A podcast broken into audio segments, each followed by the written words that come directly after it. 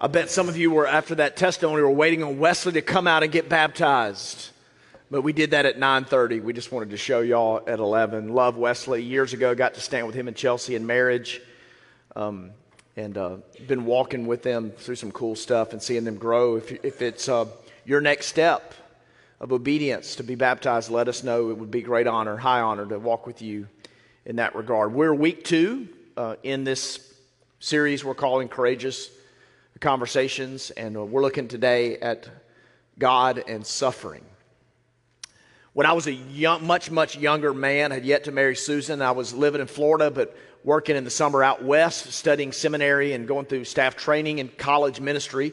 Me and two other leaders had a bunch of guys. They were all doing undergraduate work from different campuses, mostly out there. And we went on a camping trip to the Sierra Nevada mountains. And it was a rugged trip, no, no glamping on this one, nothing glamorous about it. We had 60 pounds on our back, carried all of our essentials, a few extras, and we walked through, worked through rugged terrain, did some really cool stuff the last night that we were there down below, we had an idea. I think it was mostly mine. These two other leaders, I said, man, let, us sneak out on these young guys. And, uh, you know, we're their leaders, we're their supervisors, if you will, their chaperones, but let's sneak out. Let's get up early because they've been kind of sleeping into like six or something. So let's, let's get up while it's still a little bit dark and clean up our part of the campsite, grab our gear, put our little lights on our foreheads, and get on out of here and see how they do. So, you know, it's kind of like a wilderness survival, rugged wilderness survival program. I've noticed that in Jackson. Parents are having discipline problems with their kids. They send them to some rugged wilderness survival program. So we thought, hey, these guys, we'll just see how they can do, how they, if they can fend for themselves. And this was the age before cell phones, and they probably, you know, we were wondering about how they would do with directions, and we couldn't have any contact with them. Would they find the right trail and all that? So we got back and got out with a lot of hard work, but got out and we waited and we waited and we waited. And this was like a church camping trip, basically, you know, where you're supposed to save those who are lost, not lose those who are saved. And we really, we began to wonder, man, what happened? What went wrong? Did something, you know, are they okay? Are they safe? Did someone sprain an ankle? Or, you know, did, did it degenerate into Lord of the Flies because they don't have their leaders? We're their leaders. They need us, or, you know. Um, and it, uh, took a little while for them to finally uh, meet up with us. In fact, we, we descended back down into it to, to meet with them, to get them. And they seemed okay. They didn't seem too mad. Uh, they never did anything with us ever again, but, um, you know, it is what it is. But I think some of us have this, um, by way of analogy, we have this perception of God that he kind of got the camping started. He got the camping trip started. He, he cranked up the universe and he just threw us the keys and said, Hey, you find your way back to the car that He's not there for us, He's not available, He's not aware of us. We've lost communication with Him, and it's just kind of find your way through this.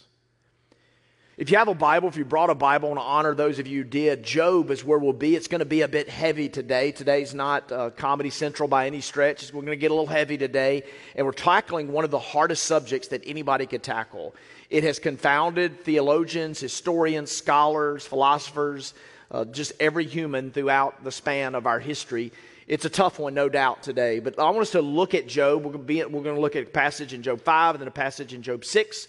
And then we're going to ask five questions related to this, um, this reality of suffering. Five questions. Here's Job uh, chapter 5. Here's what he says. Coming to a theater near you. For affliction does not come from the dust, nor does trouble sprout from the ground, but man is born to trouble as the sparks fly upward. Trouble is coming. You were born for adversity. One guy I admire, a writer that I love, he talks about how if you look at the Bible, that the first couple of chapters of the book, it's a collection of 66 books, it's a library of books, but the first couple of chapters are the world before suffering. Like it was, it was the garden. You know that they walked with God in the coolness of the day. They were naked and unashamed. It was, uh, you know, better than San Diego. It was, it was good. It was better than Garth Brooks in Baton Rouge singing Baton Rouge. It was, it was just really good. It was, it was good stuff. It was two chapters, two chapters of life before suffering. And then you could go to the back of the book, and it gives us, uh, gives us a little inkling of uh, and it taps into our imagination about the new heaven and the new earth and life without any suffering at all. But all in between, and this is thick, but all in between, it's a story about suffering. It's about a story of you and I living in a world that groans. Roman 8 says that creation groans.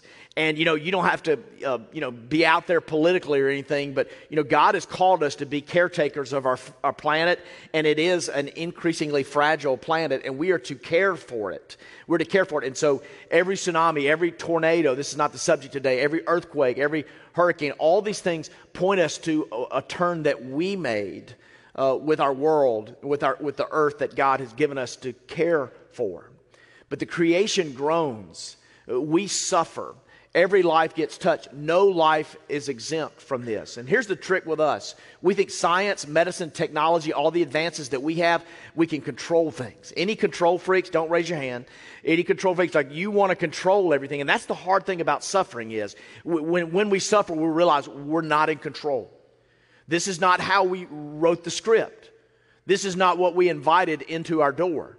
This is not what we wanted and we're taken aback by it. We can't control it. And all the advances of science and medicine and te- technology we, gives us the illusion of control. When I'm with guys my age, not losing younger campers in the woods, but just hanging out with guys my age, and they say something about a back or a, or, or a knee or something like that, I just give them a little perspective and tell them that, man, if you were, uh, if, if this was the medieval period, you'd have been dead like 15 years ago. We, every, every era before us, certainly in ancient times, Every era before us had this much more um, in depth understanding of the reality of suffering than we do. And because of our advances in all those areas science, medicine, te- technology we think that we can largely escape it or minimize it to a point. And so we're at a disadvantage in this important subject that has never left humanity. it, it is, uh, theologically speaking, practically speaking, it's a part of the fall. And so all of us are faced with it. Here's what Job would say next in the, in the sixth chapter, one chapter later. Oh, that my vexation, my loss, my pain, my suffering, all these things I'm going through, it, if it were weighed, all my calamity laid in the balance. And he's, he's saying, my troubles are so many, they are so great, they weigh so heavy on me. Anybody carrying a load today? It's like, oh, if these were put on a scale, how, much, how many tons? What are we talking about today? How, how heavy is the burden that I've been carrying? I want to give us five questions this morning, and I want to offer some perspective on suffering. I said this in a post uh, last night, just praying and looking forward to today.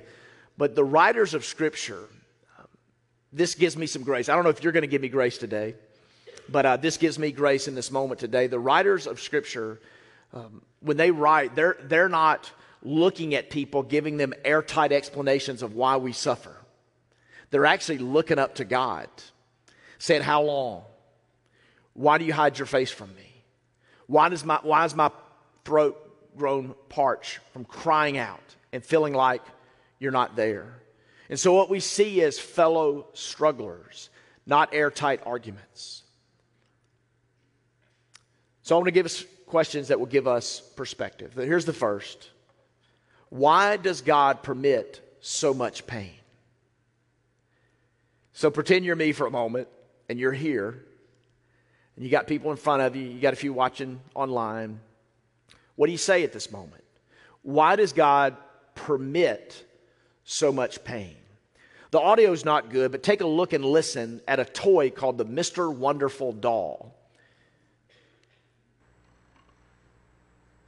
A wife's, any wife's dream here.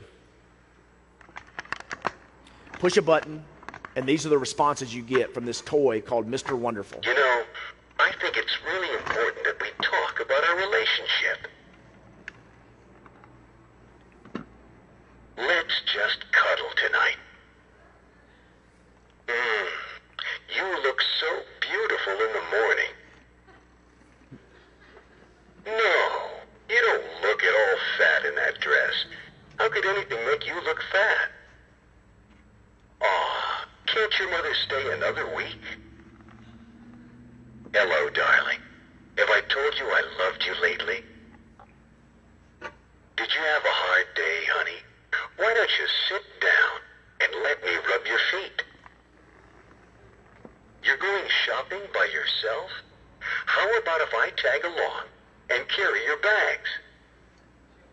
Actually, I'm not sure which way to go. I'll turn in here and ask directions. I love you. Yes, dear. You've been on my mind all day. That's why I bought you these flowers. Okay, you get the idea there. He never, Mr. Wonderful, the program doll, he never disappoints. He always is there. He's never sarcastic, never selfish, never rude. He says just what that wife wants to hear always, as long as you have three AA batteries that you put in. Any downside to loving a programmed doll? Would there be any downside if that was the universe that we lived in? If you asked Mr. Wonderful the doll if he loved you, how would you ever really know if he loved you? Deeper still, is that even love? Let me ask you is it love?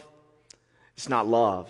It's not what anybody longs for. It's not even close. The writer C.S. Lewis, you know, I'm going to drop some Lewis today. He said this so powerfully Free will is what made evil possible. Why then did God give them free will? He's talking about original men and women. Because free will, though it makes evil possible, is also the only thing that makes possible any love or goodness or joy worth having. A world of automata, of creatures that work like machines, would hardly be worth creating. Those things that we live for, that we long for, that makes anything go joy and goodness and love it's only it's it only means anything to us if it's real god could have made programmable dolls but it wouldn't be real. It wouldn't be the experience. Jesus himself walked into a world full of sin and calamity. And jesus looked at people's free will and he saw those who were turning away those who were speaking in the name of god but not living any, in any way like him. And Jesus was burdened by those. In Matthew 9, it says they were scattered. He saw them and he agonized within them because they were like sheep scattered. They were helpless with no leader, no meaning in their lives. Jesus would look out over a city that I've been to a couple of times, a city, a place called Jerusalem, and he would say this Jerusalem, Jerusalem. His heart would hurt. You who kill the prophets and stones. In other words, you have free will. You kill the prophet and stone those sent to you. How often have I longed to gather your children together as a hen gathers her chicks under her wings, and yet you were not willing? We see the emotional heart of God. We see him hurt over creation. Don't you? Don't you, doesn't it hurt to see people scattered? Doesn't it hurt to see violence and war and injustice and racism? Doesn't it hurt to look at this world and see all who are lost? And Jesus saw that, and He knows that we have a will, and you and I have a will. And when it comes to this reality of evil, look, He taught us to pray a prayer. We preached it last year. We went through the, uh, had a whole series on the Lord's Prayer. But He taught us, lead us not into, into temptation, but deliver us from evil. Jesus didn't say evil, you know, is not going to be in your world if you're religious. In fact, some of the worst evil in the world is perpetrated in the name of religion. We're going to look at hypocrisy in a few weeks. But Jesus would say, Lead us not into temptation, but deliver us from evil. Evil will exist, and evil can reside in you. But let's fight the fight. We've been given this free will. So, why? Why does God permit it to happen? We won't know fully. But we do know there's this exercise that we have, that this universe, that everybody has choices set in front of them. Deuteronomy 30, choose you, I've set before you life and death, choose life. We, we argue and debate and walk in this world. It's way more than politics, but what does it mean to be pro life? I was involved in a rigorous discussion this week regarding that. I set before you death and life. Choose life. To be a person of faith is to choose life always. Uh, Joshua, as for me and my family, we have chosen. Choose you this day whom you will serve. We have chosen. We have chosen to serve the Lord. We have choice and we have free will. And that helps us make sense of some of the suffering. The second question is why doesn't God just end all the evil? This overlaps with the first question. They all do in some respects. Well, let's say God um, made an announcement. He uh, bought Twitter. He's probably been banned from Twitter. So he, but let's say he buys Twitter for 45 billion and he makes a big announcement on Twitter this week. And he says that by Wednesday of next week, Wednesday at midnight of next week, I'm going to come into this world, this fallen, busted, broken up world that people have chosen by their free will. I'm going to end all evil next Wednesday at midnight. And I'm going to, I'm going to have a taser gun. I'm going to use this temporary electroshock, this current, this voltage of electricity that I'll shoot into people, and I will zap them when they are about to do something evil. Years ago, I talked to some Flowood police officers a few miles down the road, and they said that they all had, as police officers, they all had taser guns, but they told me that in order to have one and to carry one, they had to be shot with one. I guess a sympathy gesture there to help them do better in just policing. But God says, okay, I've got this taser gun and, and I'm going to I'm to stamp out evil. Because you have free will, though, you have choices to make, but so I got to get you. So if you if you think you're going to rob someone, zap. If you start to tell a lie, zap. If you're thinking about going on a murderous rampage, zap, zap, zap, zap, zap, zap, zap, inca- incapacitated, zap. But you know what? Evil, according to the scriptures, and I buy into this, evil is not just acts done that are wrong, it's thinking of what you could do because evil actions flow from evil thoughts. So if you're thinking evil thoughts, zap. If you conceive of an idea that could lead to evil, zap. But you know, evil, according to Scripture, is not just doing bad things or thinking bad things, it's also not doing the good. Uh, one example of thousands, God tells us to do justice, to love mercy, and to walk humbly with our God. Quit promoting yourself, quit making it about you. It's not about you. Bend your knee to God Almighty and make life, your life, about worship of Him. Do justice. Who needs help? Who needs to be lifted up out of the pit? Who's marginalized? Who's hurting? Who's on the sidelines? Who doesn't feel loved? Show mercy. Come, eh, come alongside someone who's walking in guilt or shame and be merciful to them. But the absence of doing that, so if you're failing to do what is good and you know it to be good, zap, zap, zap, zap, zap. Lewis again, one more Lewis for this sermon. I don't have it on the screen, but he said that God whispers to us in our pleasure. Y'all have heard this, haven't you? He whispers to us in our pleasure. He speaks to us in our consciousness. And he shouts at us in our pain. It is God's megaphone to rouse the world. So I cannot explain to you in an ironclad way all the evil in our world today. But I can tell you that it's meant to get our attention. When we experience suffering and loss, and look, you, you got to be honest with that. It's not comforting, but let's be honest with the, the only time God can get your attention sometimes is when you're hurting. The only time you take Him seriously and when you're broken is when someone walks out the door, or you get a diagnosis, or somebody crossed a double yellow line and hit someone that you loved, or you experience a chronic pain that just won't go away then God's got your attention. There's something about suffering, and, uh, and something I think to Lewis's quote there's something about the suffering in this world when we see evil hurting people, particularly children. It rouses us. It ought to rouse us to action. Remember what Jesus would say in a parable, talking about the end of all time when there would be a new heaven and a new earth and every wrong would be made right. He said this. He's telling a story. I'm just picking it up toward the end. The king, the king in his story, the king that's meting out justice, says, He will reply, Truly I tell you, whatever you did for one of the least of these brothers and sisters of mine, you did for me. Christian, can I say if that if you are among us who call themselves a follower of Jesus, God has not called you to explain evil to our world. He's called you to do something about it. He's called you to alleviate. He's called you to partner with Him to be a part of lifting the burdens of those who are broken. The next question, as we consider suffering, is this is God unmoved by our suffering? Jesus was born in a manger. Jesus lost his dad when he was young. In between that, they were killing children in the land. His family had to become a refugee family. He worked obscurely in poverty as a carpenter. He wept. He experienced loss at the result of evil, disease, sin, sickness, and death when his friend Lazarus had died. He wept in that scene. He grew hungry and tired and thirsty and lonely. He agonized in this world in which we lived. People rejected him, friends abandoned him, disciples betrayed him.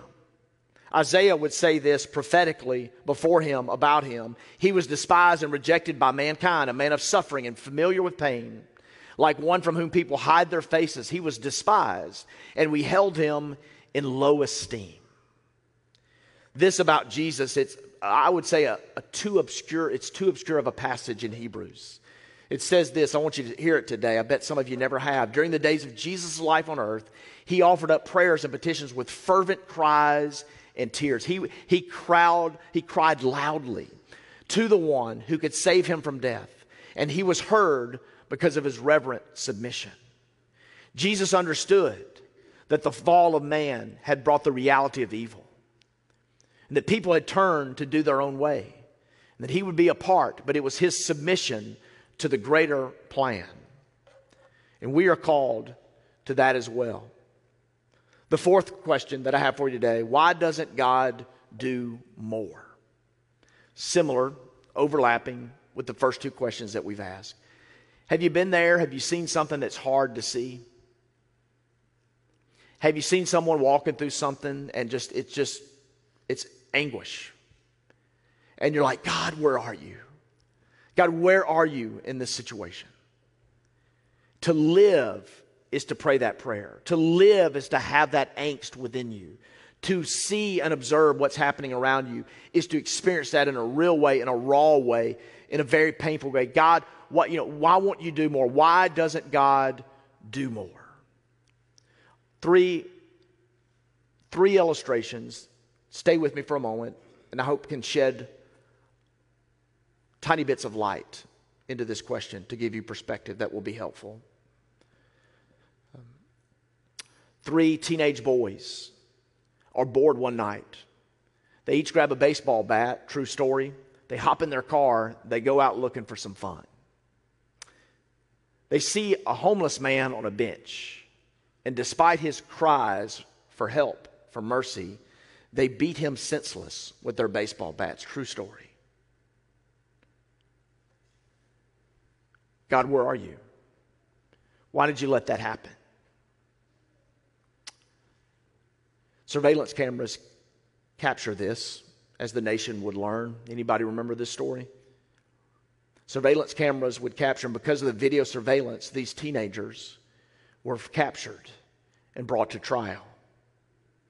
This crime, this despicable act of evil, God, where are you? This despicable act of evil, while I can't stand here and explain it, no one can. There were some redemptive elements to it. It cast a national spotlight. It sparked conversations about the homeless problem like few things have in our nation's history.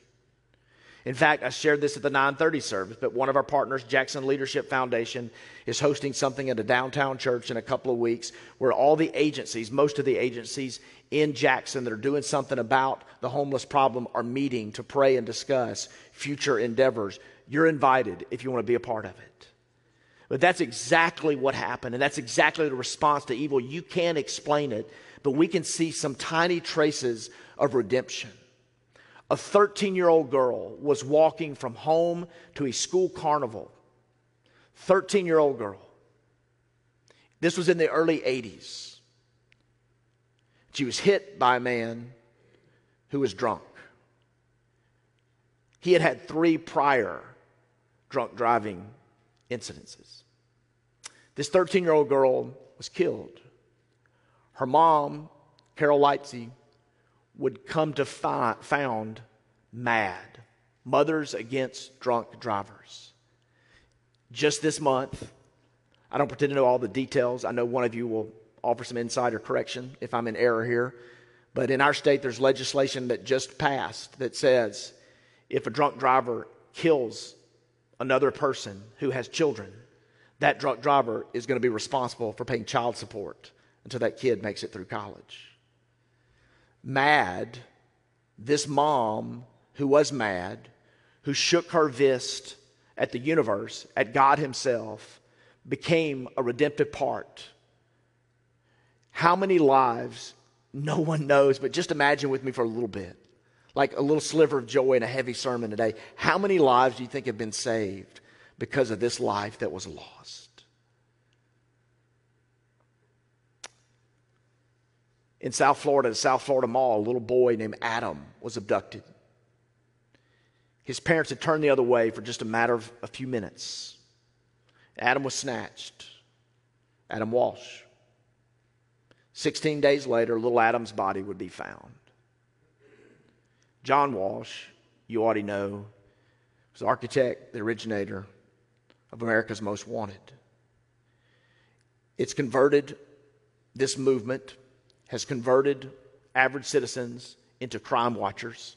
It has transformed local, state, national law enforcement agencies to work together to have a vast coordinated network when it comes to missing children. It has brought 2,000 fugitives of justice to bear witness and account. How many lives have been saved? In no way do these three illustrations even remotely suggest that we should take any comfort in a teenage girl being killed, a homeless man being beaten, or the tragic loss of abduction of children's lives. But what we do get in this busted up universe full of sin is we get little traces of redemption. We get little snippets of how bad things can be redeemed, of how evil acts can be turned around. The, another question this is number five and last. In the midst of so much suffering, can I still trust God? In the mid 90s, I believe 95 was the year, Timothy McVeigh drove a bus or a truck with uh, fertilizer and chemicals that were insanely explosive. He drove it into a downtown building that at the time we've, uh, we've changed our architecture because of this. Put up blockades at federal buildings, but Timothy McVeigh, angry at his country, pulled a truck in and blew up a building. 165 people, a whole lot of children, lost their lives in a kindergarten that day. Billy Graham was invited to come speak to the families who lost loved ones. Which says something to you already, doesn't it, about our humanity and our searching and our hope that there is a God and that life can be redeemed, even the hardest things. And that day when Billy Graham spoke, I watched his talk this week in preparation for this sermon. And Billy Graham talked about to this people the diversity of what happens when suffering, immense suffering, comes to play. And he knew he was standing in front of people just like I would be if we were in the same scenario. Praise God, we're not. But if it was in the same scenario, he was standing before people that some would say, I have suffered. There cannot be a God who would let this happen.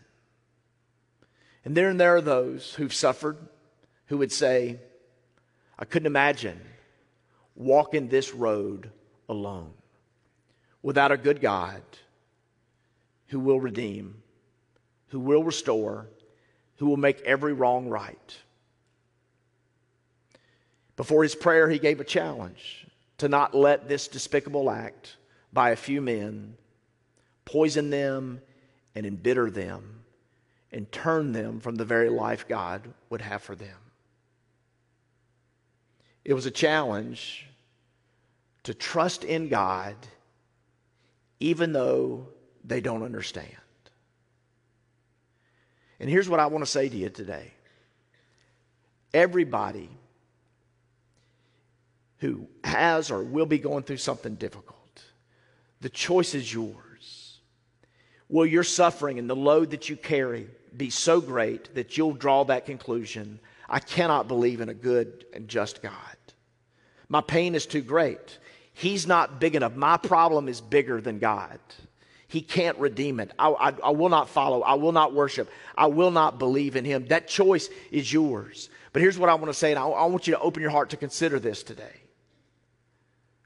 There are people, and I know them, and I know some people who've lost.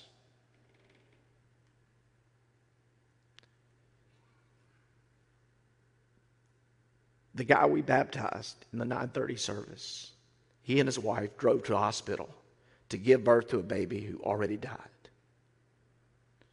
And no one that day was ready for a funeral with a casket just a little bit bigger than this Bible. But I know plenty of people who've suffered great loss, and their God is real. I've said this before, I'll say it every time I preach on suffering. If this book promised that you will not suffer, then I say close it up, th- throw it on the floor, spit on it, and kick it, and walk out and live as if there is no God. But here's the promise of Jesus, and he was really clear. And it's harder for modern hearers to learn this because we think we can control everything, but we can't. You, the control you think have, you have over your life, I love you enough to tell you today, it's an illusion. It is an illusion, and only suffering will break you from that grip.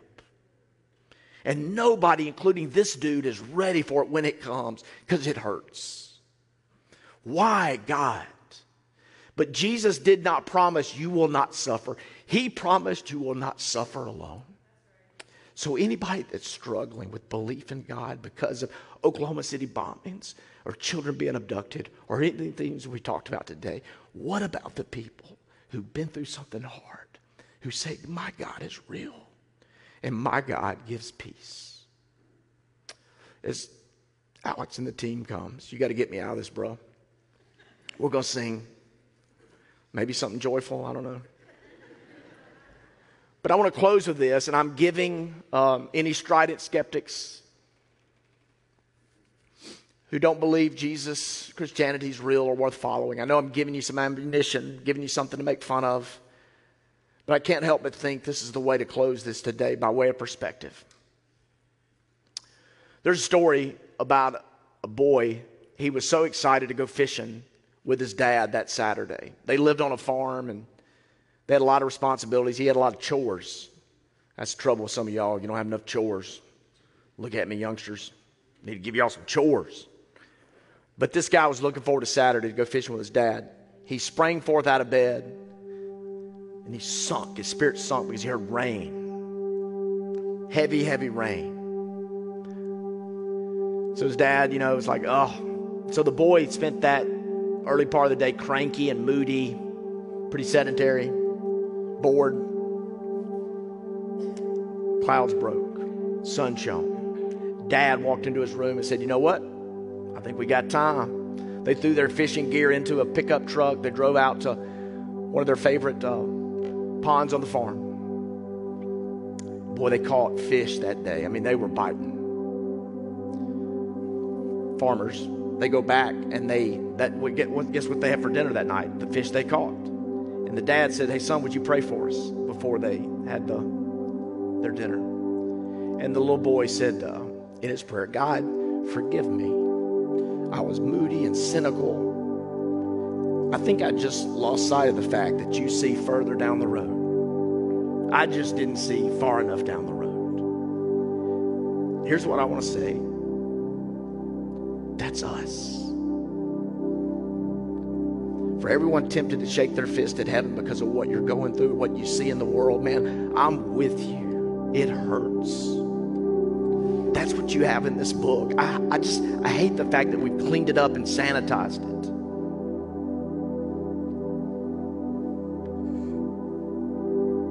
But you know, our problem is we just don't see far enough down the road. And Paul tells us in Philippians 3 He says, we need to share in Christ's fellowship. Oh, yeah, fellowship of Christ. Come on. We get to share in the power of his resurrection. Are you kidding me? Oh, man. But you know he says in Philippians 3 in between that? Fellowship, give me some of that. Power resurrection. I need that. He says, you'll share in the sufferings. But it'll form you and it'll shape you. And he says in the third chapter of Colossians, I'm about to quit. He says, set your affections on things above, not on things of this earth. So stand with me. Because I know there's someone here today, you think fishing has been rained out. You don't know if happiness can be your friend. You had plans that got crushed. But I bet you, if you hang on, I bet if you have hope in God, I bet if you wait patiently, I bet if you seek Him and ask Him to, Ephesians 1.18, to open the eyes of your heart, I bet you will find out somewhere down the road that you just didn't see far enough now. But one day you will. I still got a couple of minutes. Years ago in West Virginia, Sago, West Virginia, coal miners were doing their job underground, hundreds and hundreds of feet underground. And an explosion occurred and they were trapped. And all the media outlets, local and state and federal and international, showed up. This lasted a long time. And these men were huddled underneath. Their families were upstairs praying fervently. And these men were doing everything they could to breathe non toxic fumes, to get just good oxygen that could sustain them. But they began to die And word got up to their loved ones that there weren't many of these men left. They would find out later that almost every man trapped in that West Virginia coal mine took out something like an insurance card from their wallet and wrote down a message to their family. And the foreman of that crew wrote down a message Tell my loved ones I'll see them on the other side. The medical examiner had given that brother that note. And here's what I love. It's my last slide, my last point, if I still got it. Jesus gives us something better than I'll see you on the other side. Because to me, that's just a little too vague. That's just not enough. But Jesus said, I go and I prepare a place for you. And here I go again. But the only man in the history of the world that predicted his death and resurrection and pulled it off when he says something, I'm all in with him. Jesus gives us a picture. and He would have a writer. He would have a writer named John who would later talk about there's a place, and let me tell you a little bit about that place. There will be no more pain and no more death and no more tears. None of that in this place. It's a glorious place. And it's a whole lot more than I'll see you on the other side. Does the Christian experience in an airtight way explain suffering? No. But when it talks about it, it's, it's right about it every single time. And it gives us some hope to point to someone. The one who said, who did not say, You will not suffer, is the one who said, You will not suffer alone. Let me pray for us. Father, I pray that you bless your people, and this has been heavy and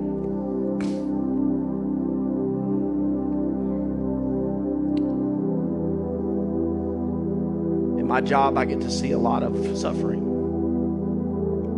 But I thank you for people. They're real. And they've been through stuff I would never want to go through. And their God is real. And their peace is abundant. It's not built on their circumstances, it's in spite of it.